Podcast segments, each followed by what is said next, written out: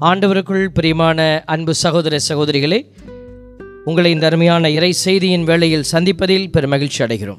ஆண்டவருடைய பிள்ளைகள் வார்த்தையின் தாகத்தோடு வார்த்தையின் பால் இருக்கக்கூடிய அந்த வல்லமையை உணர்ந்தவர்களாக நீங்கள் ஆண்டவருடைய வார்த்தையை நாடி நிற்கிற பிள்ளைகள் கண்டிப்பாக கடவுள் உங்களை ஒவ்வொரு நாளும் இந்த வார்த்தைக்காகவே ஆசீர்வதித்து கொண்டிருக்கிறார் என்பதில் எல்லளவும் ஐயம் இருக்க முடியாது. ஆகவே உங்கள் அனைவரையும் இந்த வார்த்தையோடு கூடிய ஆசிர்வாதத்தை உங்களுக்கு அளிப்பதில் நாங்கள் மகிழ்ச்சி அடைகிறோம். ஆண்டுடைய பிள்ளைகள் ஒவ்வொரு நாளும் இப்படியாக ஆண்டவருக்குள்ளே கடந்து வருவது அநேகர் எங்களுக்கு மெ- செய்தி வழியாக கொடுக்குறீங்க. உங்களுடைய மெசேஜ் வழியாகவும் சில பேர் அழைத்து கூட சொல்கிறீங்க ஒரு சகோதரி இன்றைக்கு நாலரை மணிக்கு அவங்க தேசத்தில் நாலரை மணி அவங்க எனக்கு இங்கே எங்களுக்கு ஒம்போதரை மணியாக இருந்தது. அப்போ ஃபோன் பண்ணி அவளுடைய சாட்சியத்தை பதிவு செய்தார்கள். ஆண்டவருடைய வார்த்தையும் ஆண்டவருடைய அனுபவமும் நமக்குள்ளே கடந்து வருகிற போது நம்மால் அதை சொல்லாமல் இருக்க முடியாது. ஆண்டவருடைய மகிமையின் அடையாளமாக நம்மால் மாறாமல் இருக்க முடியாது. அதுதான் நம்மளுடைய உள்ளத்தை ஆண்டவருடைய கிருபை நிரப்பி கொண்டிருக்கிறது என்பதற்கான அடையாளமாக இருக்கிறது.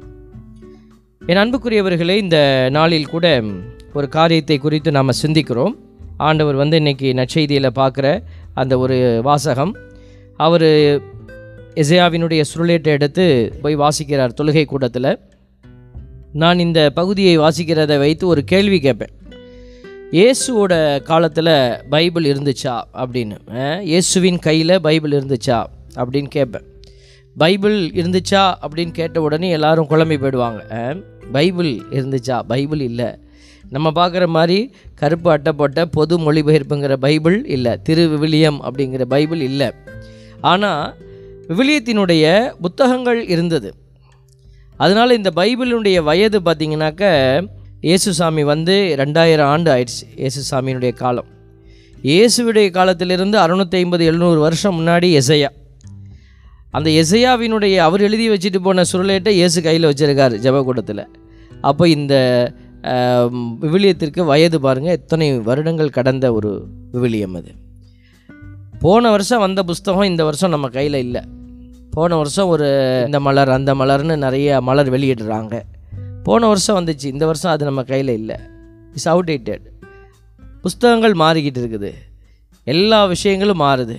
ஆனால் கிட்டத்தட்ட ஒரு ரெண்டாயிரத்தி எழுநூறு வருஷம் ஒரு குத்து மதிப்பாக மூவாயிரம் வருஷம் வச்சுக்கலாமே. மூவாயிரம் வருஷங்களுக்கு முன்னாடி இருந்த ஒரு விவிலியத்தினுடைய வார்த்தைகளும் தாக்கங்களும் இன்றைக்கும் உயிரோடு இருக்குது அப்படின்னா அது விவிலியத்தை தவிர வேறு எந்த ஒரு புத்தகமும் ஒரு சாமானியருடைய கையில் அப்படி தவழ்ந்து இருக்கக்கூடிய ஒரு அதிசயமாய் இருக்கவே முடியாது. கடவுளுடைய வல்லமை மட்டும் அதில் இல்லாமல் போயிருந்தா. அது உயிருள்ள வார்த்தை அது கடவுளுடைய வல்லமையை தாங்கி இருக்கிற புத்தகம் விவிலியம்.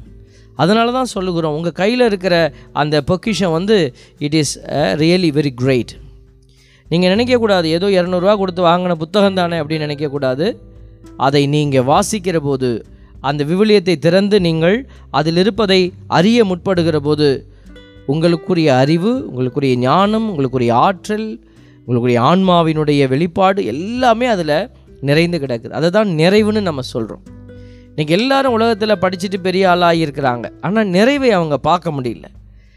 ஒன்றுமே படிக்காத ஒரு மனுஷன் பைபிளை தூக்கி வச்சுக்கிட்டு படிக்கிற போது அவர் நிறைவை நோக்கி போகிறாருன்னு நம்ம சொல்கிறோம் ஏன்னா விவிலியம் நிறைவை கொடுக்குற புத்தகமாக இருக்கிறதுனால தான் நிறைவாக அது ஆண்டாண்டு காலமாக கடந்து வந்து இன்றைக்கும் நம்ம கையில் உயிரோடு இருக்குதுங்க.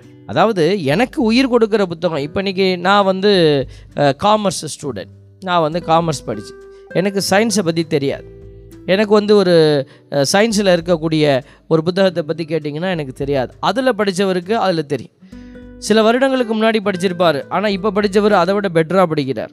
இட்ஸ் அப்டேட்டட் வெர்ஷன் இப்போ பாருங்கள் இதெல்லாம் மாறுது. உலகத்தினுடைய படிப்புகள் எல்லாம் மாறிக்கிட்டே இருக்குது. ஆனால் ஆண்டவருடைய காரியங்கள் ஒரு நாள் மாறுவதில்லை. அந்த ஒரு புத்தகம் ஒரு அறிவு சார்ந்த புத்தகம் ஒரு ஸ்காலர்லி புக் அப்படின்னு சொன்னால் அது அவர் மட்டும்தான் படிச்சிருப்பார். எல்லார் கையிலையும் இருக்காது. இப்போ நாங்கள் பைபிள் படிக்கும்போது க்ரீக்கு கிரீக்கு ஹீப்ரு இந்த புக்கெல்லாம் படித்தோம் அது எங்கள் கையில் இருந்துச்சு? உங்கள் கையில் இல்லை. அப்போ பாருங்க ஒரு புத்தகம் எல்லோருடைய கையிலும் அவரவருக்கு புரிகிற விதமாக இருக்கிறது அப்படின்னா இதுதான் அதிசயம். அதான் பைபிள். இன்றைக்கி யாராவது புதுசாக ஒருத்தர் இயேசுவே அறியாதவர் எடுத்து இந்த பைபிளை வாசித்து இதில் இருக்கிற வார்த்தையை நான் நம்புகிறேன்னு சொன்னார்னா அவர் வாழ்க்கையில் ஆண்டவர் அதிசயத்தை செய்வார். பிரைஸ் லார்ட் அதுதான் அதிசயம். நிறைய பேர் அப்படி சாட்சியாக மாறி இருக்கிறாங்க நிறைய பேர் நம் கண்களுக்கு முன்பாக சாட்சிகளாக இருக்கிறாங்க. அதனால தான் சொல்லுகிறோம் நீங்கள் நிறைய பேர் சொல்கிறீங்க உயிருள்ள விசுவாசம். இன்றைக்கி ஒருத்தவங்க ஒரு டொனேஷன் அனுப்பிச்சி விட்டுட்டு அவங்க எனக்கு கால் பண்ணி சொல்லும்போது சொன்னாங்க. சுவிஸ்லேருந்து அவங்க கால் பண்ணி சொல்கிறாங்க ஃபாதர் ஒரு சிறிய தொகை தான் அனுப்பியிருக்கிறோம். எங்களால் முடிஞ்சது அப்படின்னு சொன்னாங்க. நான் சொன்னேன் you are contributing to the lord அதில் சின்னது பெருசுன்னு இல்லை உங்களுடைய தகுதியை ஆண்டவர் அறிவார். உங்களுடைய இயலாமை அறிவார். ஆண்டவர் அதனால் நீங்கள் கொடுக்கறத ஆண்டவர் கண்டிப்பாக ஆசீர்வாதமாக பெற்றுக்கொள்வார். அப்படி சொன்னப்போ அவர் சொன்னார் அந்த சகோதரர் சொன்ன அந்த சாட்சிய வார்த்தை நாங்கள் ஒரு வெறுமையான ஒரு கிறிஸ்தவர்களாக இருந்தோம். இப்போது இந்த செய்திகள் எல்லாம் கேட்குற போது ஒரு உணர்வுள்ள கிறிஸ்தவராக மாறுறோம். வி ஆர் சேஞ்சிங் அப்போ எது சேஞ்ச் பண்ணது? It is the word of the lord ஆண்டவருடைய வார்த்தை உங்களுடைய இதயத்தை அது உடைத்து கல்லான இதயத்தை உடைத்துட்டு அங்கு அது உள்ள உயிருள்ள அபிஷேகமான ஒரு இதயத்தை ஆண்டவர் வைக்கிறார். இதுதான் அதிசயம். இதுதான் அற்புதம். பிள்ளைகள் நம்ம பெருமைக்குரியவர்களாக ஆண்டவர் நம்மளை உயர்த்திட்டே இருக்கிறார். இன்றைக்கி அதை ஒட்டி தான் ஒரு சிறிய சிந்தனையை உங்களுக்கு முன்பாக வைக்க போகிறோம். அதாவது ரெண்டு தேர்வு ஆண்டவர் தேர்வு பண்ணுறார் ஒவ்வொருத்தரையும் தேர்ந்தெடுக்கிறார். அதாவது தேர்வுன்னு சொல்கிறோம் செலெக்ஷன் அதாவது சாய்ஸ் சாய்ஸ் பை பீயிங் இருப்பதற்கான தேர்வு. அப்படி இருக்கிறது மாதிரியே ஒரு தேர்வு. தேவைக்கான தேர்வு. என்னடா இது புரியாதது போல இருக்கும். இப்போ நான் விளக்கி சொல்கிறேன் பாருங்கள் இருப்பதற்கான தேர்வு. வந்து விட்டோம் வாழ்ந்து தொலைவோம் அப்படிங்கிற ஒரு உணர்வு. சில பேர் கல்யாணம் பண்ணும்போது ரொம்ப பெரிய ஆசையோடு கல்யாணம் பண்ணுவாங்க. அந்த வீட்டுக்குள்ளே போய் பார்த்தா தான் தெரியும். அங்கே இருக்கிற குப்பையும் வேதனை வலி எல்லாம் தெரியும். அப்புறம் பார்ப்பாங்க. வந்து தொலைஞ்சிட்டோம். என்ன பண்ணுறது இனிமேல் திரும்பி எல்லாம் ஓட முடியாது. அதனால் இப்படியே இருந்துருவோம் அப்படின்னு சொல்லி அட்ஜஸ்ட் பண்ணி இருப்போம் அப்படின்னு சொல்லி அந்த நிம்மதி இல்லாத ஒரு வா வந்துட்டோம் வாழ்ந்து தொலைவோம். சில பேர் குருத்துவத்துக்கு கூட அப்படி யோசிப்பாங்க. இருக்குது எல்லா இடத்துலையும் இருக்குது. எல்லாம் அங்கே தான் இருக்கணும்னு இல்லை எங்கேயும் இருக்குல்ல. இப்போ வந்துட்ட பிற்பாடு நான் வாழ்க்கை இது ஒரே ஒரு தனிமையாக இருக்குது ஒன்றும் போர் அடிக்குது. எல்லாம் தேவைக்கு மட்டும் வராங்க நம்மக்கிட்ட சிரிச்சுக்கிட்டு வராங்க எல்லாம் வேலை முடிச்சோன்னு போயிடுறாங்க அப்படின்னு சாமியார் ஆகணும்னு எங்களுக்கு ஒரு வெறுமை அப்படியே உருவாகும். மக்கள் தேவை நிமித்தம்லாம் வருவாங்க. அப்போ நம்ம என்ன செய்வோம்? ஒரு சில ஃபாதர்ஸ்லாம் கடுமையான அவன்லாம் கோயிலில் பார்த்ததே இல்லை இன்னும் எங்கே போகிறேன் நீ? அப்படி இப்படின்னு கோவப்படுவாங்க. நானும் ஒரு பங்கில் இருக்கிறப்போ அப்படி தான் கோவப்பட்டேன். அப்படி தான் இருந்தேன். ஆரம்ப நாட்களில் ஒருத்தர் வந்தார். திருமணத்தை பற்றி பேசணும்னு வந்தார். எனக்கு முதல்ல அவர் பார்த்தோன்னே கோவம் வந்துச்சு. ஏன்னா அவரை கோயிலில் நான் வந்து அவர் என்னை பார்த்ததில்லை என்னை பேசினதில்லை. அப்போது நீங்கள் வருவீங்களா? கோயிலுக்கெல்லாம் வருவீங்களா? அப்படின்னு சொன்னார். இல்லைப்பா நான் வருவேன் ஃபாதர் நான் கடைசியில் ஓரமாக நிற்பேன் ஃபாதர் நான் உங்களை பார்த்ததில்ல ஃபா தனியாக வந்து பார்த்ததில்ல ஃபாதர் அப்படின்னாரு. முதல்ல கோவம் வந்துச்சு எனக்கு. அப்புறம் தான் எனக்கு அவரை பார்த்தோன்னே ஒரு இறக்கம் வந்துச்சு. ஆண்டவர் சொன்னார் மனசில் இவன் இத்தனை வருஷமாக ஒரு வருஷமாக நீ இருக்கிற அவன் ஒரு நாள் வந்து உன்னை தொல்லை பண்ணலை. டெய்லி காலையில் வந்து உன்னை அதையும் இதையும் கேட்டு தொல்லை பண்ணுறவங்க இருக்கிறான். உன்னை நிம்மதியாக வேலை செய்ய விடாமல் அது அப்படி இது எப்படி அப்படின்னு உன்னை கேட்டு உன்னை டிஸ்டர்ப் பண்ணுற ஆட்கள் இருக்கிற இடத்துல உன்னை எந்த தொந்தரவும் பண்ணாமல் அவன் பேசாட்டு வந்து அவன் பேசாட்டு கோயிலை விட்டு வேலை இன்றைக்கி அவனுக்கு ஒரு தேவை இருக்குது. கல்யாண தேவை. அதனால் உங்களை வந்து பார்க்க வந்திருக்கிறார். அப்போ நீ எவ்வளோ தூரம் ஒரு வருஷமாக உன்னை டிஸ்டர்ப் பண்ணாதவனுக்கு எவ்வளவு ஆழமாக நீ உதவி செய்யணும். அப்படின்னு ஆண்டவர் சொல்லி கொடுத்தார். அப்போ தான் அவருக்கு நான் உட்கார வச்சு அவருக்கு நிறைவாக அவர்கிட்ட பேசி அனுப்பிச்சு அவருக்கு ஒரே சந்தோஷம். அப்போ பாருங்கள் இன்றைக்கி நம்ம சில நேரத்தில் இந்த மாதிரி போயிட்டோமே வாழ்ந்து தொலைவோம் அப்படின்ற ஒரு மனநிலைக்குள்ளே நம்ம வந்துடுவோம் it it is just kind of frustrated life மாதிரி ஆகிடும் ஒரு கேள்விப்பட்டேன் உண்மையாக தெரியல.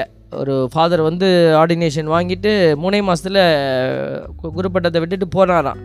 அப்போ கேட்டப்போ என்னப்பா ஏன் போகிற அப்படின்னு கேட்டப்போ எங்கள் அம்மா ஆசைப்பட்டாங்க நான் சாமியார் ஆகணும்னு. நான் விரும்பலை. அதனால் நான் சாமியார் ஆனேன். அம்மா இறந்துட்டாங்க இப்போ நான் போகிறேன் அப்படின்ட்டு போயிட்டாரான் அதாவது அது ஒரு விதமான ஒரு மனநிலை. இருந்துருவோம். என்ன வெளியில் போனால் ஏதாவது சொல்லுவாங்களே அப்படின்னு இருக்கிறது. இது உள்ளேயே விரும்பாமலே இருக்கிறது ஒரு மனநிலை. அது குடும்ப வாழ்வாக இருக்கலாம் அலைத்தல் வாழ்வாக இருக்கலாம் கண்ணியர்களுடைய வாழ்வாக இருக்கலாம். இப்படி சில பேர் வேலையில் சேருவாங்க. ஐயோ இந்த வேலையை விட்டவர் வழி எனக்கு பிடிக்கல. So let us leave like that இதை மாதிரி. இப்போ இந்த இடத்துல கூட இயேசு சாமியை பாருங்க. அந்த மக்கள் வந்து பார்க்குற போது நீ நம்ம ஆளாக போயிட்ட. நீ நம்ம ஊரில் வளர்ந்த ஆள். அதான் இயேசு தாம் வளர்ந்த ஊராகிய நாசரேத்துக்கு வந்தார். அப்படின்னு தான் எழுதியிருக்கு. அந்த வளர்ந்த ஊர் அப்படின்ன போது த கிரெடிட் அந்த டிமாண்ட் ரெண்டுமே அதில் இருக்குது அப்போது நீ நம்ம ஊரில் வளர்ந்த. நீ இவ்வளோ திறமையோடு வந்திருக்கிற. பார்க்கும்போது பெருமையாக இருக்குது அதனால் நீ என்ன செய்யணும்? நம்ம ஊருக்கு செஞ்சு ஆகணும் நீ you are bound to do this all this அவங்களுடைய மனநிலையிலேருந்து வெளிப்பட்டது. ஏன்னா நம்ம ஊர் பிள்ளை நம்ம ஊருக்கு செஞ்சு தான் ஆகணும். அப்போ இந்த ஊரில் இருக்கிறவருடைய மனநிலை எப்படி இருக்கிறது? அதை ஏற்றுக்கொள்ளக்கூடியதாக இருக்கிறதா? அப்படிங்கிறதெல்லாம் விட நீ செய்யணும் கண்டிப்பாக because you belong to this place இப்போ பாருங்கள் அதை தான் நம்ம சொல்கிறோம் தேவைக்கான தேர்வாக இல்லை அது. ஆண்டவர் விரும்புகிறாரா கடவுள் இந்த இடத்துல அதை செய்ய சொல்கிறாராங்கிற மனநிலையெல்லாம் தவிர்த்துட்டு அவங்க நீ இந்த ஊரை சார்ந்தவன் நீ இந்த ஊரில் இருந்த அந்த இருப்பதற்கான தேர்வு அதை தான் you are chosen to this place அதனால் நீ செய்யணும். இப்போ இந்த இரண்டையும் நம்ம வந்து அலசி ஆராய்ந்து பார்க்குறோம். அப்போ கடவுள் வந்து நீ இந்த ஊரில் இருக்கிறங்கிறதுக்காக அந்த ஊரையே சார்ந்து இருக்கணுமா இப்போ நம்ம வீட்டில் இருக்கிறோம் நம்ம குடும்பத்தை சார்ந்திருக்கிறோம் நம்ம கடைசி வரைக்கும் அந்த குடும்பத்துக்கே நம்ம வந்து அழியணுமா அப்படின்னா இல்லை. கடவுள் இன்னொரு தேர்வை நமக்கு வைக்கிறாரு. You are chosen for something else ஏதோ ஒரு தேவை இருக்குது. ஆண்டவர் உங்களை அந்த தேவைக்காக தான் அந்த இடத்துல கொண்டு போய் வைக்கிறார். அந்த தேவையை நம்ம என்ன செய்யணும்? அறிந்து செயல்படணும். கடவுள் அதுக்கு தான் இந்த அடையாளத்தெல்லாம் காட்டுறார். இயேசுசாமி பாருங்கள் அவரை பாராட்டுறாங்க. யோசேப்பின் மகன் அல்லவா? அப்படிங்கிற போது அவங்க ஹிண்ட் வச்சு தான் பேசுகிறாங்க இப்போ அந்த கேள்வி பாருங்கள் இவர் யோசேப்பின் மகன் அல்லவா? கேள்விக்குறி போட்டிருக்கு. நியூஸ் பேப்பர்லாம் வரும் பார்த்தீங்களா நாளை முதல் இ பாஸ் ரத்து அப்படின்னு சொல்லி நம்ம உடனே ஆச்சரியமாக பார்ப்போம். ஓ இ பாஸ் ரத்து பண்ணிட்டாங்களாமா? கேள்விக்குறி இருக்கும். கேள்விக்குறி இருந்தால் என்ன? ரத்து ஆகுமா ஆவாதா தெரியாது. நாளைக்கு தான் தெரியும். அதை அந்த ஒரு கேள்விக்குறியில் போட்டு வச்சுருப்பாங்க. இது நியூஸ் லாங்குவேஜ் மேகசின் லாங்குவேஜ் இப்போ பாருங்கள் இவங்களும் அப்படி தான் யோசேப்பின் மகன் அல்லவா? ஆச்சரிய குறியில் போட்டிருக்கணும். அவங்க ஆச்சரியமாக கேட்டிருந்தா கேள்விக்குறி போட்டிருக்கு. அப்படின்னா என்ன அர்த்தம்? இவர் யோசிப்புக்குத்தான் பிறந்தாரோ? அப்படிங்கிற ஒரு கேள்விக்குறியோடு தான் அந்த மக்கள் அந்த இயேசுவை பார்த்தாங்க. அப்போ அவங்களுடைய மனநிலையில் ஒரு பாராட்டு வாயிலேருந்து வந்தாலும் அவங்க என்ன செய்தாங்க? ஒரு பக்கம் அவரை பார்த்து அவங்க பெருமை அடைகிறாங்க. இன்னொரு பக்கம் அவங்க உள்ளத்தில் இருந்த சந்தேகம் இருக்கிறது. குழம்பிய மனநிலை. இப்போ எது எப்படி கேட்டாலும் பரவாயில்ல அவர் நம்ம ஊருக்கு வந்துட்டாரு நம்ம ஊருக்கு ஏதாவது செய்யணும் அவர் அப்படிங்கிற ஒரு டிமாண்ட் வைக்கிறாங்க. அதுக்கு பதில் ஏசி எப்படி கொடுக்குறாரு? நெகட்டிவாக கொடுக்குறாரு பாருங்கள் மருத்துவரே உண்மையே நீர் குணமாக்கி கொள்ளும் எனும் பழமொழியை சொல்லி கப்பர் நாகமில் நீ செய்ததாக நாங்கள் கேள்விப்பட்டதெல்லாம் உம் ஊராகி சொந்த ஊராகி விடத்தில் செய்யும் என கண்டிப்பாக நீங்கள் டிமாண்ட் பண்ண போகிறீங்க அப்படி நடக்காது. அப்படி சொல்லிட்டு அவர் சில உதாரணங்களை கொடுக்குறாரு பாருங்க. சாரிபாத் கைம்பன். அவங்களாம் யார்? இந்த தொழுநோயை பிடிச்சிருக்கிற நாமான் அப்படிங்கிற மனுஷன். இவங்கெல்லாம் வந்து இஸ்ரேவேலை சாராதவங்க. அப்போ கடவுள் எங்கே தன்னுடைய பணியை வைக்க சொல்கிறாரோ அங்கே தான் வைக்கணும். அப்படிங்கிறத தான் இயேசு இந்த இடத்துல சொல்கிறார் இட் இஸ் நாட் நான் இந்த இடத்துல பிறந்துட்டேங்கிறதுக்காக இங்கே செய்யணுங்கிற கட்டாயம் கிடையாது.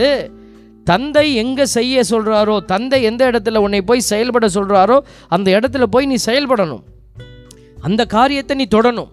இதுதான் ஆண்டவர் விரும்புகிறார் அதைத்தான் முதல் வாசகத்தில் பவுலடியார் அழகா அவர் ஒரு யூதர் அவருடைய அழைப்பு சிறப்பான அழைப்பு. அவர் சொல்கிறார் பாருங்க மறைநூலை மறைபொருளை அறிவிக்க நான் உங்களிடம் வந்தபோது பெரிய சொல்வன்மையோ கடவுள் என்னை அப்படி பிரமாதமாலாம் செ செலக்ட் பண்ணலை. எனக்கு ஆர்டர் போட்டு தான் பழக்கம் பெரிய ஸ்பீச் கொடுத்தெல்லாம் பழக்கம் இல்லை. அப்படி சொல்லிட்டு ஞானத்தோடுனோ வரவில்லை. நான் உங்களிடையே இருந்தபோது மெஸ்ஸியாவாகி இயேசுவை தவிர அதுவும் சிலுவையில் அறையப்பட்ட அவரை தவிர வேறு எதையும் அறிய வேண்டும் என்று நினைக்கல. பார்த்தீங்களா இன்னைக்கு நம்ம ஞானம் உலகத்தில் இருக்கிற அறிவை தேடி எதை எதையோ தேடி நம்ம என்ன செய்யலாம்? பெரிய ஆளுன்னு காட்டிக்க விரும்புகிறோம் ஆனால் ஆண்டவர் பவுலடியார் சொல்கிறார் அவருடைய சிலுவையை தவிர வேறு எதையும் நான் அறிய விரும்பலை. I just wanted to know what is Christ on the cross எந்த கிறிஸ்து சிலுவையில் இருந்தாரோ அந்த கிறிஸ்துவை தான் நான் அறிய முற்பட்டேன். அப்படி சொல்லிட்டு பாருங்க உங்கள்கிட்ட இருக்கப்போ வலுவற்றவனாய்.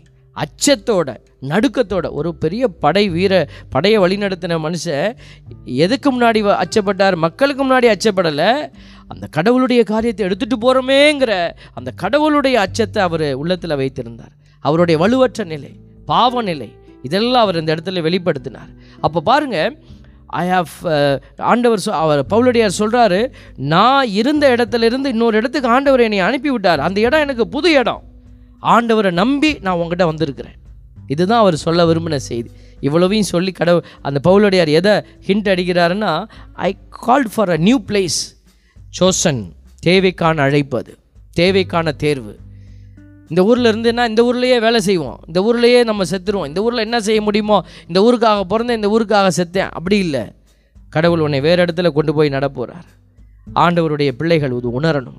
அதுக்காகத்தான் அவர் இந்த கடுமையான வார்த்தைகள் எல்லாம் பயன்படுத்துகிறார் பாருங்க ஆண்டவர் செய்வது அயலான் யார் அடுத்திருப்பவர் யார் ஆண்டவருடைய திட்டம் எது என்பதை உணர்ந்து செயல்படுவதற்கான ஒரு அழைப்பு. எசையா நாற்பத்தி ஒன்று அதில் ஒன்றிலிருந்து பார்க்குறோம் பாருங்கள் தீவுகளே என் திருமுன்னே மௌனமாயிருங்கள் மக்களினங்கள் தம் ஆற்றலை புதுப்பிப்பார்களாக அருகில் வந்து பேசுவார்களாக நீதி தீர்ப்புக்காக நாம் ஒருங்கே கூடி வருவோமாக. இப்படிலாம் சொல்லிட்டு சென்ற விடமெல்லாம் நேர்மையாளனை கிழக்கிலிருந்து எழும்பச் செய்தவர் யார்?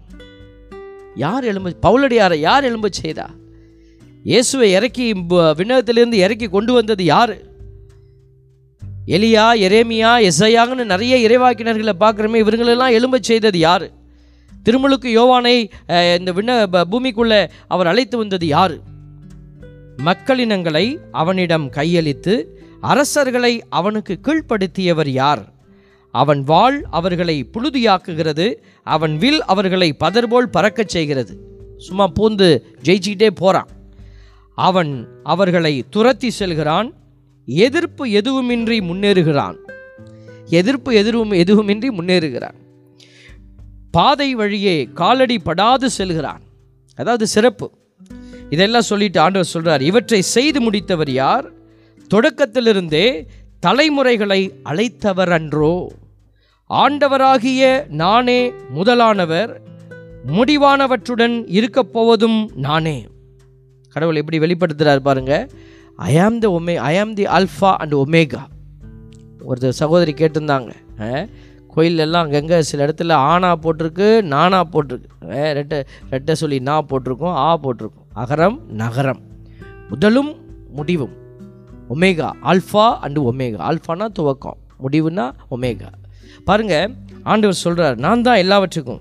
தீவு நாட்டினர் அதை பார்த்து அஞ்சினர். உலகில் எல்லைகளில் வாழ்வோர் நடுநடுங்கினர். எனவே அவர்கள் ஒருங்கே கூடி வந்தனர். எல்லாம் கூடி வராங்க. இதெல்லாம் பார்த்துட்டு ஒவ்வொருவரும் அடுத்தது பாருங்க இதை பார்த்தவங்க என்ன செய்தாங்கன்னா தங்கள் அழைப்பை உணர்றாங்க. கடவுளுடைய மகிமையை பார்க்குறவங்க அந்த மகிமையை செயல்படுத்துகிறாங்க இந்த வார்த்தைகளை அதுதான் இறைவாக்கினர் எசையா வந்து கொடுத்துட்டே வரார். நாற்பதாவது அதிகாரம். எசையாவினுடைய நாற்பதாவது அதிகாரத்திலிருந்து பார்த்தீங்கன்னா ஒரு இரக்கத்தின் மொழியை நம்ம பார்ப்போம். நீங்கள் அது வரைக்கும் ஆண்டவர் உன்னை அடிப்பார் துன்புறுத்துவார் உன் பாவத்துக்காக உன்னை தொலைச்சிருவார் அப்படின்னு பார்த்தோம். அந்த நாற்பத்தி முப்பத்தி ஒம்பது வரைக்கும் பார்ப்போம். நாற்பதாவது அதிகாரத்திலிருந்து கம்ஃபர்ட் மை பீப்புள் என் மக்களுக்கு ஆறுதல் கூறுங்கள் கனிமொழி கூறுங்கள். அவன் அடிபட்டது போதும். அவனுக்கு மீட்பு கிடைச்சாச்சுன்னு சொல்லுங்கள் நல்ல வார்த்தையை ஆரம்பிக்கும். அப்போ அதில் என்கரேஜிங் வார்த்தை ஆண்டவர் மட்டும் செய்கிறாருன்னு நினைக்காத ஆண்டவர் எதற்கு உனக்கு இதை செய்கிறாரு ஏன் உன் பே உன்னுடைய எதிரிகளை அவர் வந்து ஓட வைக்கிறார்? ஏன் வந்து அவனுடைய எதிர்ப்பு எதுவும் இல்லாமல் உன்னை முன்னேற வைக்கிறார்? ஆண்டவர் திட்டம் வச்சிருக்கார் அதுதான் சிறப்பு தேர்வு. அப்போ அதுக்கு அதை உணர்கிற தீவு நாட்டினர் அதை பார்த்து அஞ்சினர். உலகின் எல்லைகளில் வாழ்வோர் நடுநடுங்கினர். அவங்க என்ன செய்கிறாங்க பாருங்கள் ஒவ்வொருவரும் தம் அடுத்தவருக்கு உதவி செய்கின்றார். தம் அடுத்தவருக்கு உதவி செய்கின்றார். தம் அடுத்தவரிடம் திடன்கொள் என்கின்றார். It's word encouraging to the neighbour positive word encouraging word பக்கத்தில் இருக்கிறவங்கள கவலைப்படாத திடன்கொள் அப்படின்னு சொல்லி சொல்கிறாங்க கைவினைஞர் பொற்கொள்ளருக்கு ஊக்கமூட்டுகின்றார். வேலை செய்கிறவங்க ஒருத்தரை ஒருத்தர் என்ன செய்கிறாங்க பலப்படுத்திக்கிறாங்க. சுத்தியலால் தட்டுபவர் சம்மட்டியால் அடுப்ப அடிப்பவரிடம் பற்ற வைப்பது பற்றி நன்று என்று சொல்லி உற்சாகப்படுத்துகிறார். இதெல்லாம் வந்து நுவான்ஸ் ஆஃப் த மேட்டர் அப்போது ஒவ்வொருத்தரும் செயல்படக்கூடிய விதத்தை பாருங்கள் அசையாதபடி ஆணிகளால் அதை இருக்குகின்றார் நீயோ இஸ்ரேலே. நீயோ இஸ்ரேலே அடியவனே நான் தெரிந்தெடுத்த யாக்கோபே என் அன்பன் ஆபிரஹாமின் வழிமரபே நீ எப்படி இருக்கிற? யோசிச்சு பாரு. இன்றைக்கி நம்மெல்லாம் ஸ்பெஷலாக தேர்ந்தெடுக்கப்பட்டிருக்கிறோம் அப்படின்னா தீவு நாட்டினர்னா தள்ளி இருக்கிறவங்க.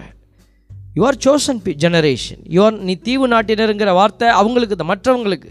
நமக்கு வந்து ஆபிரஹாம் அன்பன் ஆபிரஹாமின் வழிமரபு நீன்னு யாக்கோப்பு சிறுமந்தை நீ அப்படின்னு நமக்கு சொல்லப்படுகிற ஆண்டவரால் தெரிந்தெடுக்கப்பட்ட பிள்ளைகளுக்கான வார்த்தையை ஆண்டவர் சொல்கிற பொழுது நீயோ இஸ்ரேலே என் அடியவனே நீ எப்படி இருக்கிற? நீ இதை செய்கிறாயா? நான் உனக்கு செய்த நன்மைத்தனத்தை நீ எடுத்து செய்கிறியா? தெரிந்தெடுக்கப்பட்ட ஒரு தேர்வாக நீ இருக்கிறாய் என்பதை நீ உணர்கிறாயா? ஒரு தேவைக்காகத்தான் நான் உன்னைய இந்த இடத்துல வைத்திருக்கிறேன் என்பதை உணர்கிறாயா? இன்றைக்கி நம்ம உணரணும். நம்ம போயிட்டு அங்கே இருக்கிற இடத்துல இருக்கிறத அட்ஜஸ்ட் பண்ணி வாழ்கிறதில்ல சில பேர் தவறான ஒரு குடும்ப சூழலுக்குள்ளே போவாங்க. தவறான அப்படின்னாக்க எதிர்மறையாக வாழக்கூடிய சில சம்பிரதாயங்களை வைத்திருக்கிற ஒரு குடும்பத்துக்குள்ளே நீங்கள் க கை நினைக்க வேண்டி இருக்கும் ஒரு திருமணம் என்கிற ஒரு அருட்சாதனத்தில் ஒரு பொண்ணு எடுப்பீங்க அந்த வீட்டுக்குள்ளே போவீங்க அந்த வீட்டுக்குள்ளே தேவையற்ற காரியங்கள் இருக்கும். நீங்கள் ஒரு மகளாக ஒரு வீட்டுக்குள்ளே போவீங்க கணவன் வீட்டுக்குள்ளே செய்யக்கூடாத காரியங்களை செய்துட்டு இருப்பாங்க அப்போ நீ அந்த இடத்துல உன்னை ஆண்டவர் எதுக்கு வைக்கிறார்னா தேர்வுக்காக வைக்கிறார்.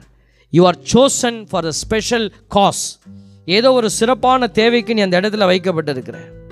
அப்போ என்ன செய்யணும்னா அந்த தேவை எது என்பதை அறிந்து நம்ம செயல்படணும். அவங்கள போல் நம்மள என்ன செஞ்சிடக்கூடாது? குட்டையில் உளுந்துடக்கூடாது. ஆண்டவர் அதுக்கு தான் தலைமுறை தாண்டி நம்மளை ஆசிர்வதிக்கிறார்.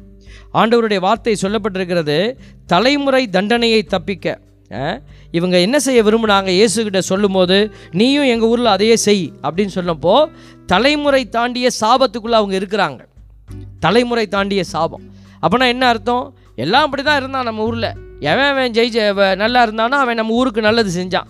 நம்ம ஊருக்கு தான் அவன் வெளியெல்லாம் பார்க்க மாட்டான். அதாவது இது யூதர்களுடைய பார்வை எப்படி இருந்துச்சுன்னா அவங்களுடைய இனத்தை மட்டுமே நோக்கியதாக இருந்துச்சு. இது மட்டும் பார்த்தா போதும். இவங்க நம்ம தான் சோசன் ஜெனரேஷன் நம்ம தான் கடவுளுடைய சிறப்பான அழைப்பு. காட்ஸ் ஓன் சிட்டி அப்படின்னு நினச்சிக்கிட்டாங்க. கடவுள் என்ன செய்கிறாரு அந்த அந்த குறுகிய பார்வையை பரந்த பார்வையாக பார்க்க விரும்புகிறார் மாற்ற விரும்புகிறார் இன்னைக்கு நாமும் ஒரு சில நேரத்தில் குறுகிய பார்வையில் இருப்போம். நம்மளுடைய பார்வை விசாலப்படுத்தப்படணுங்கிறது ஆண்டவர் விரும்புகிறார் ஆகவே நம்மளுடைய இந்த தலைமுறை இயேசுவை பற்றி பேசுகிற போது ஏன் இயேசு கோவப்பட்டு பேசுகிறாருன்னா அவனுடைய குறுகிய மனநிலை ஆ நம்மால் வந்தான்ப்பா இன்னைக்கு ஜாதியில் நம்ம இணைஞ்சு கிடப்போம். நம்ம ஜாதி பையன் நம்மளுடைய ஊர் பையன். இப்படி ஏதாவது ஒன்றில் நம்ம என்ன செய்வோம்? நம்ம இணைகிறோம் அதுதான் ஆண்டவர் தலைமுறை சாபம் அப்படிங்கிறார். நீ தாண்டி போ அப்படிங்கிறார். நீ தாண்டி போ. ஏன் உன்னுடைய இனத்துக்குள்ளேயே உன் உனக்கு உன்னுடைய வகைராக்குள்ளே உன்னுடைய குடும்பத்துக்குள்ளேயே நான் நிற்கணும்னு நினைக்கிற? லெட் அஸ் பி ஓப்பன் அப்படின்னு ஆண்டவர் கூப்பிட்றார். அப்படி தான் அவங்க கூப்பிட்டாங்க. இவா நம்ம பிள்ளை நம்ம நாசிரியத்து ஊரில் வளர்ந்த பிள்ளை நம்ம பிள்ளை வந்துருச்சு. இனிமேல் நம்ம ஊருக்கு தான் இது செய்ய போகுது மற்ற ஊரெல்லாம் பார்க்கக்கூடாது. சமாரியாவை பார்க்கக்கூடாது. கலிலேயாவை பார்க்கக்கூடாது. அதனால தான் ஆண்டவர் அவங்க மேலே கடினமான வார்த்தைகளை வச்சார். வச்சுட்டு எசேக்கியல் பதினெட்டு பதினேழில் சொல்லியிருக்கு. நான் ஏற்கனவே இதை சொல்லியிருக்கிறேன்.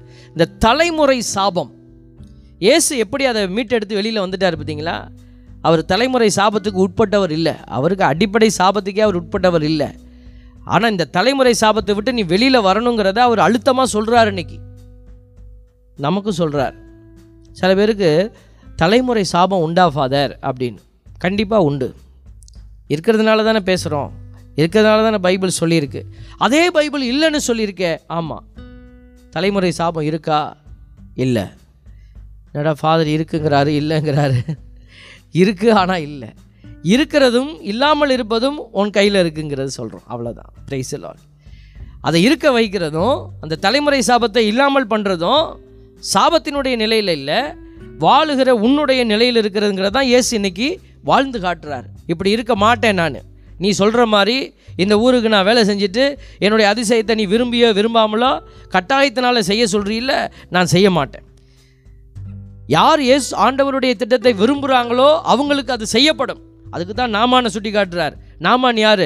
எலிசாவுக்காக வேறு தே சிரியா தேசத்திலிருந்து இறங்கி வந்த மனுஷன் தேடி வந்த மனுஷன். சாரிபாத் கைம்பெண் வந்து உதவி செய்யணும் போயாண்டு போகலாம் ஆனால் அந்த மகள் என்ன செய்தா? கடவுளுடைய அந்த திட்டத்திற்கு தன்னை தாழ்த்தியோ தாழ்த்தி ஒ- தாழ்த்தி ஒப்பு கொடுத்த மகள். அப்போ இந்த மகள்லாம் விடு விடுதலையை பார்த்தாங்க. அப்போ எவன் ஒருத்தன் கடவுளுக்கு முன்பாக தன்னை தாழ்த்தி ஒப்பு கொடுக்குறானோ அவன் தான் மீட்படைய போகிறான் அப்படிங்கிறத அழுத்தமாக சொன்னார். இதுதான் தலைமுறை சாபத்திலிருந்து விடுதலை ஆகிறதுக்கான ஒரு அடிக்கோடு. இசைக்கியல் பதினெட்டு பதினேழு சொல்லுது. அதுக்கான ஹிண்ட் கொடுக்குது. பதினெட்டாவது அதிகாரம் பார்க்கும்போது அப்பா அப்பா திராட்சை பழத்தை தின்னாருன்னா பிள்ளைக்கு புளிக்குமா? அப்படி இப்படிலாம் இருக்கும். தலைமுறை சாபம் கிடையாது அப்படின்னு. தலைமுறை சாபம் கிடையாதுன்னு சொல்லலை. தலைமுறை சாபத்திலிருந்து நீ எப்படி வெளிவரலாங்கிறத உனக்கு வெளிப்படுத்துகிற அந்த அதிகாரம் தான் இசைக்கியல் பதினெட்டு. தலைமுறை சாபம் உண்டு. உன்னை தலைமுறை தாண்டி அடிப்பேன் அப்படின்னு ஆண்டவர் சொன்ன வார்த்தை உண்மை. அதிலிருந்து நீ தப்பிக்கிறதுக்கு வழியையும் சொல்லி கொடுத்துருக்கிறாரு ஆண்டவர். அதைத்தான் நீங்கள் இப்போ தெரிஞ்சுக்க போகிறீங்க எசேக்கியல் பதினெட்டு பதினேழில் எளியவருக்கு தீங்கிழைக்காமலும் வட்டி வாங்காமலும் கொடுத்ததற்கு அதிகமாய் வாங்காமலும் என் நீதி நெறிகளை கடைபிடித்தும் என் நியமங்களின்படி நடந்தும் இருந்தால் அவன் தந்தையின் குற்றத்திற்காக சாகமாட்டான் அவன் வாழ்வது உறுதி. பிரைஸ் பாருங்க இதெல்லாம் நீ நன்மையான காரியத்தை செய்ய ஆரம்பிச்சிட்டின்னா ஆண்டவருடைய பேரால நீ வாழப்போவது உறுதி. எங்கள் அப்பா பண்ணினாரு எங்கள் அப்பா அப்படி கைத்தை போட்டு கழுத்தில் பிடிச்சி இறுக்குவார். இறுக்கி அவன்கிட்டேருந்து வட்டியை வாங்காமல் விட மாட்டார் எங்கள் அப்பா அப்படிலாம் வாங்கினதுனால தான் இன்றைக்கி பத்து மாடி கட்டியிருக்கிறார். அப்படின்னு சொல்லிட்டு நீயும் அப்பா போட்ட கயிறை எறா அப்படின்னா நீ தலைமுறை சாபத்தில் சாவது உறுதி. எங்கள் அப்பா ஆண்டவரை நம்பிக்கிட்டார் ஒரு பக்கம் ஆனால் அங்கே ஒரு கோயிலுக்கு போய் சோறு போட்டுக்கிட்டாரு. அப்படின்னா நீ தலைமுறை சாபத்தை சந்திப்பது உறுதி. எங்கள் அப்பா இடுப்பில் இந்த தாயத்தை போய் அங்கே போய் மந்திரிச்சு வாங்கி கட்டுவார். எனக்கு கட்டி விட்டாரு இப்போ எனக்கு அறிவு வந்துருச்சு நான் யோசிக்கிறேன் நானும் கட்டிப்பேன். தலைமுறை சாபம் உறுதி.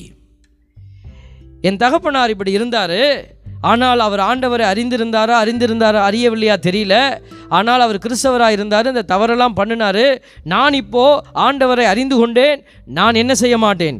அந்த வழியில் நான் போய் நிற்க மாட்டேன். அப்படின்னு நீ சொன்னினா யூ ஆர் எஸ்கேப்டு தலைமுறை சாபத்திலிருந்து ஆண்டவர் உன்னை விலக்கி காப்பார். என்னுடைய மூதாதையர்கள் யாருக்கும் ஈயலை. எங்கள் ஊரில் கஞ்சன் குடும்பம்னா என் குடும்பத்தை தான் சொல்லுவாங்க அப்படின்னு நீ சொன்னினா அப்படி நான் இருக்க மாட்டேன்.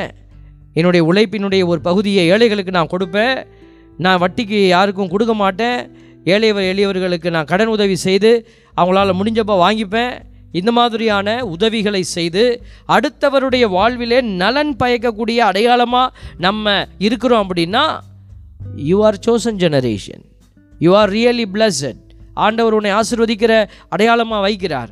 அந்த பிள்ளைகள் தனி ட்ராக் போட்டு போகிறாங்க தந்தையினுடைய ட்ராக்கில் அவங்க ஸ்- அவங்க தந்தை மதிக்கிறாங்க எல்லாம் செய்கிறாங்க ஆனால் தந்தையினுடைய அந்த நம்பிக்கை வாழ்க்கையில் இல்லாமல் வேறு ஒரு வாழ்க்கையை ஆண்டவருக்காக வாழ முயற்சிக்கும் போது அவர்கள் தலைமுறை சாபத்தை கடந்து நிற்பாங்க. அவர்கள் வாழ்வது உறுதி. இன்றைக்கி நாம் இதுதான் தலைமுறை சாபத்திலிருந்து தப்பிக்கிறதுக்கான வழி. ஆண்டவர் சொல்கிறார் உன் வழி தனி வழியாக இருக்கட்டும்.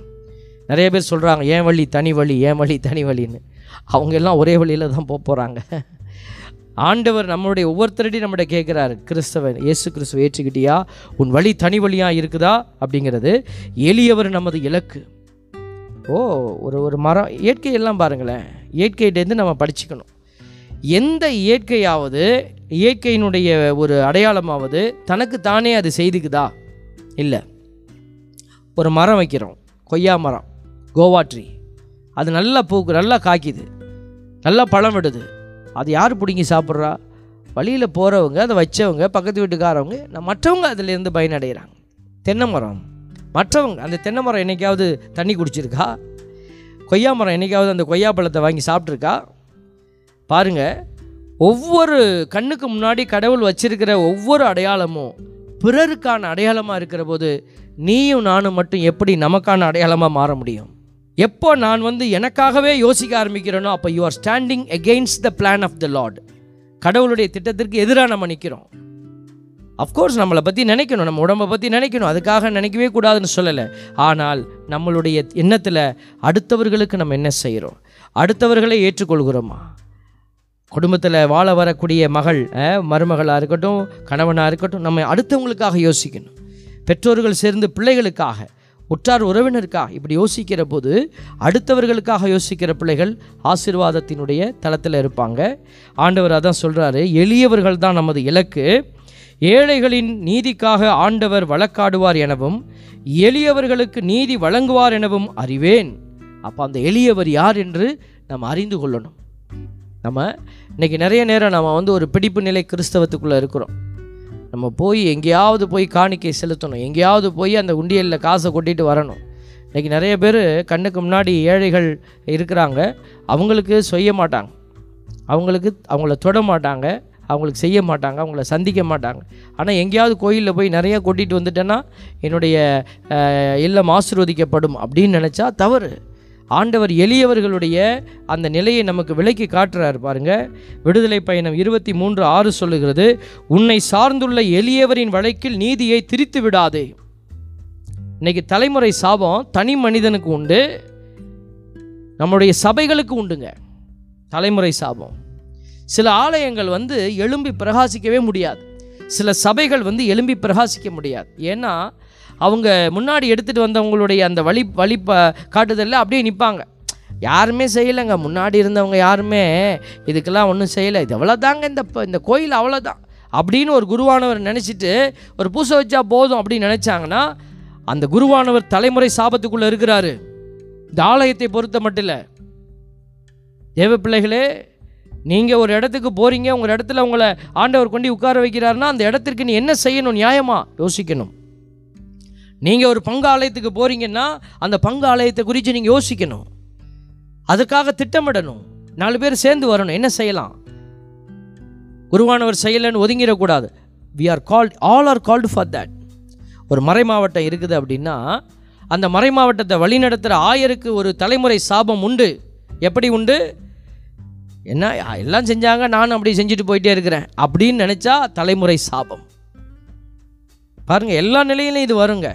குடும்பத்தில் குடும்பத்தில் நொனியும் சாமியாருங்க குடும்பத்தையே பேசிகிட்டு இருக்காங்களே அப்படின்னு நீங்கள் பயந்துடக்கூடாது எங்களுக்கு உண்டு தலைமுறை சாபம்.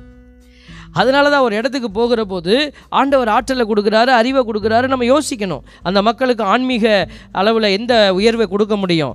பொருளாதாரத்தில் அந்த அந்த குழு அந்த பங்கை எப்படி உயர்த்த முடியும்? இதை யோசிக்கணும். அதுக்கு தான் குருவானவர்கள் பயிற்றுவிக்கப்படுறாங்க. பதினாலு ப பன்னிரெண்டு ப பதிமூன்று பதினாலு வருடங்கள் படிக்கிறோமே எதுக்கு? அதனால தான் சொல்லுகிறோம். எல்லாருக்கும் இந்த தலைமுறை சாபம் உண்டு என்பதை மறந்துவிடக்கூடாது. குருக்கள் சபையை வழிநடத்துகிறவங்க.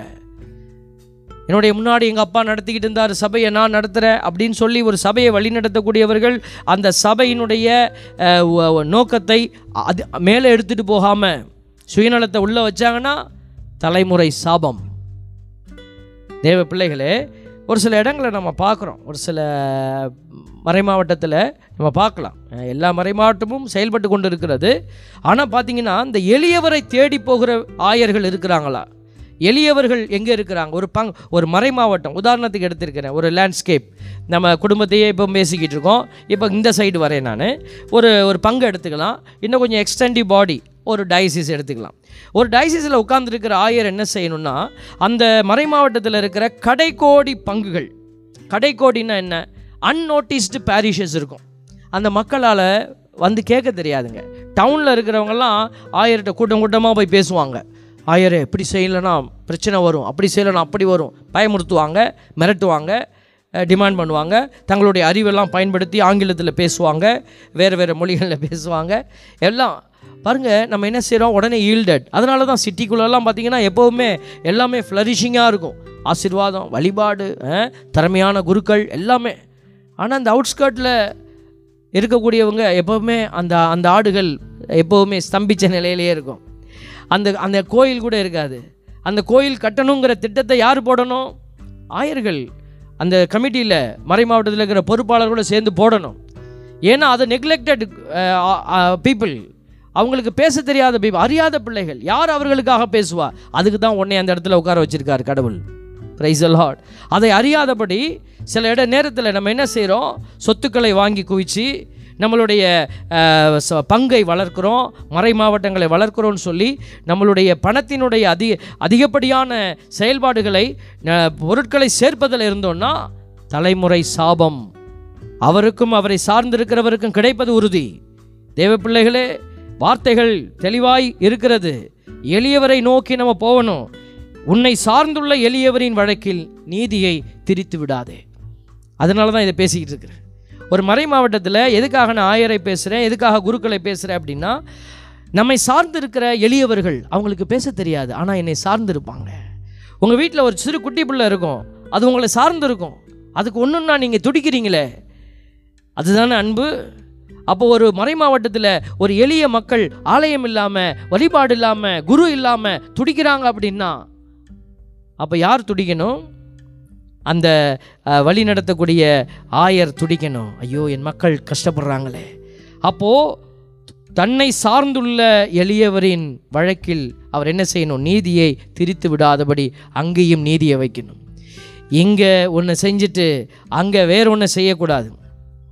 அதனால தான் இந்த தலைமுறை சாபம் என்பது ஏதோ குடும்பத்தில் இருக்கிற உங்களை அப்பா அம்மா வழியாக வரவங்களுக்கு மட்டும் இல்லை நாங்களும் அந்த தலைமுறை சாபத்திற்கு உட்பட்டு கிடக்கிறோம் என்பதை நாங்களும் மறந்துவிடக்கூடாது. தேவ பிள்ளைகளே அறிவு தெளிவோடு இருங்க. அப்படின்னு பைபிளில் நிறைய இடத்துல சொல்லியிருக்கு. ராயப்பர் சொல்கிறாரு ஒன்று பேதூர் ஐந்து எட்டில் அறிவு தெளிவோடு விழிப்பாக இருங்கள்னு சொல்கிறாரு திருத்துதர் பணியில் இருபத்தாறு இருபத்தஞ்சில் பவுல் சொல்கிறாரு மாண்புமிகு பெஸ்துவே எனக்கு பித்து பிடித்து போக பிடித்து பிடிக்கவில்லை. நான் பைத்தியமாகலை. நான் உண்மையோடும் அறிவு தெளிவோடும் பேசுகிறேன். நானும் அப்படி தான் சொல்ல வேண்டியிருக்கிறது. பைத்தியமாவில். நம்ம உண்மையோடு பேசுகிறோம் ஒன்று தெசலோனிக்கர் ஐந்து ஆறில் சொல்லப்பட்டிருக்கிறது. ஆகவே மற்றவர்களைப் போல் நாமும் உறங்கலாகாது தூங்கிடக்கூடாது வெளிப்போடும் அறிவு தெளிவோடும் இருப்போம் என்ற வார்த்தைகளை எல்லாம் உள்ளத்தில் வைத்து வீணான எண்ணத்திற்கு விலை போகாத ஒரு உண்மையுள்ள ஆண்டவர் விரும்பி செயல்பட்ட அந்த செயல் தளத்தில் நாமெல்லாம் நிற்கிறோம் அப்படிங்கிற மனநிலையோட உண்மையை நோக்கி ஓடுவோம். ஆண்டவர் நம்மை உண்மையாய் ஓடுகிற பிள்ளைகள் சந்திக்க போகிற துன்ப நேரத்தில் துயர நேரத்தில் அவர் நமக்கு உதவி செய்வார் அவர் நம்மை உயர்த்துவார் அவர் உன் ஆத்மா கீழே விழுந்து விடாதபடி உன்னை காத்துக்கொள்வார். ஆமென்.